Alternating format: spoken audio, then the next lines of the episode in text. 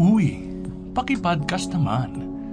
Ito ang podcast na nakikialam ng kung ano-ano at pwedeng kung sino-sino. Ako po ang inyong host, alias Miro, your resident pakialamero for short. Simulan na natin ang pakikialam dito sa Paki Podcast.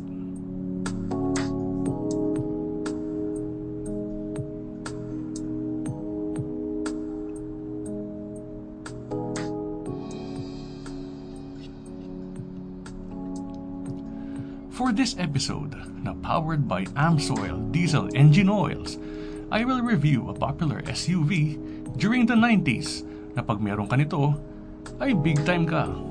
Pero ngayon, ay mabibili na as a used car. Presenting the Mitsubishi Pajero 2nd Generation. It was introduced in 1991 sa Japan and two years after, 1993, dito naman sa Pilipinas. In the US, it was named Montero, and in the United Kingdom, it was named as Shogun because of a rumor that the name Pajero was a Spanish slang term for prostitute. But in fact, it was really derived from the scientific name of a South American pampas cat, which is Leopardus pajeros. Itong second generation ay mas makurba ang katawan kumpara sa first generation na matulis, though boxy pa rin ang shape nito. Maraming engine options ito, depende sa market. Sa Pilipinas, may mga imported na 2.6 liter, inline 4 and 3.0 liter V6 gasoline engines at ang locally produced na 2.8 liter 4M40 diesel engines sa mga mas bagong version na may 4x2 at automatic option. At ang i-review ko ngayon, isa sa pinakamatagal sa market, ang 2.5 liter 4D56 turbo intercooled single overhead camshaft diesel engine. This particular model has a 5-speed manual transmission and a super select 4-wheel drive system.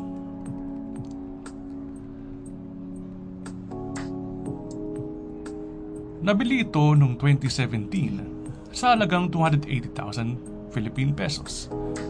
Mura siya para sa mga ganitong modelo. Ngunit noong time na yun, ngunit kalaunan, lumabas na rin ang dahilan kung bakit nagkaganon ang presyo. Pagkabili, maraming pinaayos tulad ng engine support, alternator bracket dahil aftermarket ang ikinabit, radiator, clutch and some transmission parts, at palit ng timing belt para sigurado.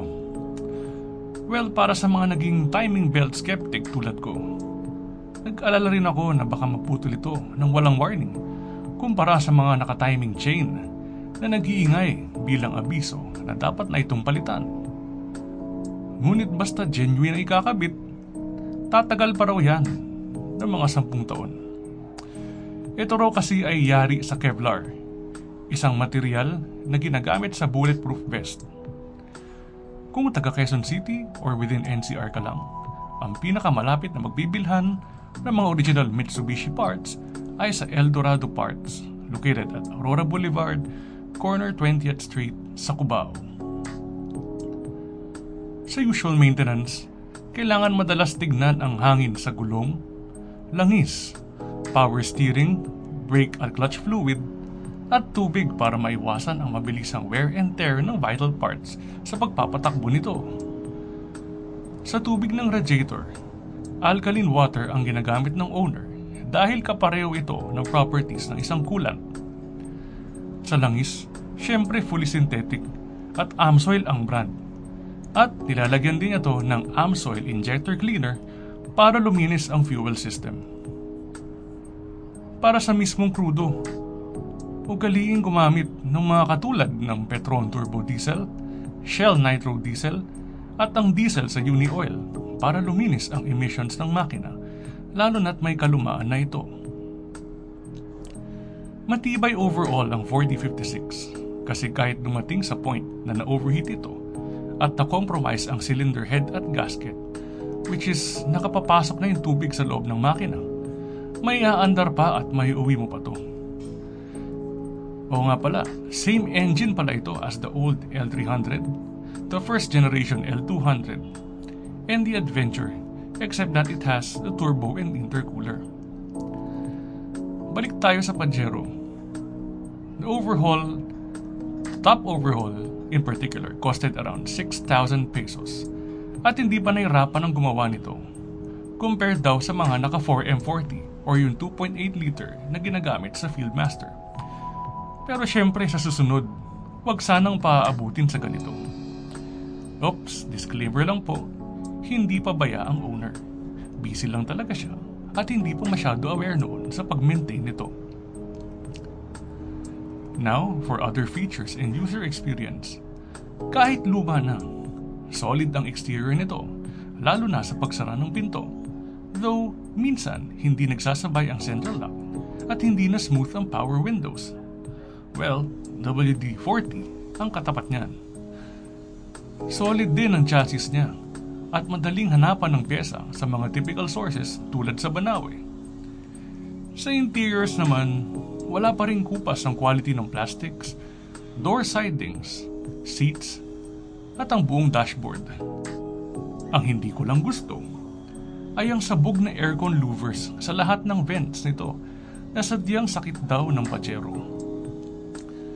Kung ako, hanap ako ng buo na version nito na pwedeng kumasya tulad sa Hyundai Grace, Starex, sa unang generation na Toyota Hi-Ace Grandia at sa iba pang mga Toyota. Well, kung may alam kayo, mag-comment na kayo sa FB page kung saan nakapost ang link nitong episode. Ngayon naman kung ayaw nyo ang kulay ng instrument cluster which is yellow, pwede naman itong palitan ng puti, yung pang Fieldmaster. When I drove this car, it has a commanding presence, not only because of the timeless design, but also the decent ground clearance it provides, which is helpful against flash floods compared when using a regular sedan. Though I have not tried the four-wheel drive system due to quarantine restrictions, and even the owner himself only uses this as his daily drive. Shifting is relatively smooth, except for the third gear which is due for a synchronizer repair, as observation by the owner's friend. Visibility is just right due to the massive A pillar at the front despite the presence of large windows. Fuel economy registers at an average of 6 kilometers per liter at city driving, but it is forgiving since it uses the cheaper diesel fuel. Engine performance is lagging at the start due to the absence of the thermostat, which helps the engine reach its working temperature level at the shortest possible time. Warm up without this thermostat takes 5 to 10 minutes, but if in a rush, 2 to 3 minutes would do, provided it will be driven slowly, driven slowly afterwards. Advice lang, Ignore the old tale that its absence prevents overheating. Remember that this was designed for a purpose and not because of conspiracy, conspiracy theories one might think of. Ngayon naman ang hatol. This particular model is good for both enthusiasts and for daily drivers. Na hindi gas and go ang mindset ha. Who want a car that has a commanding presence with timeless reputation without having to break a bank in maintaining this vehicle. That's it. Drive safely. Maraming salamat sa inyong pakikinig. This has been your host, alias Miro, your resident pakialamero. Please like and follow our FB and IG page, Paki Podcast. Hanggang sa susunod na pakikialam, dito lang sa Paki Podcast.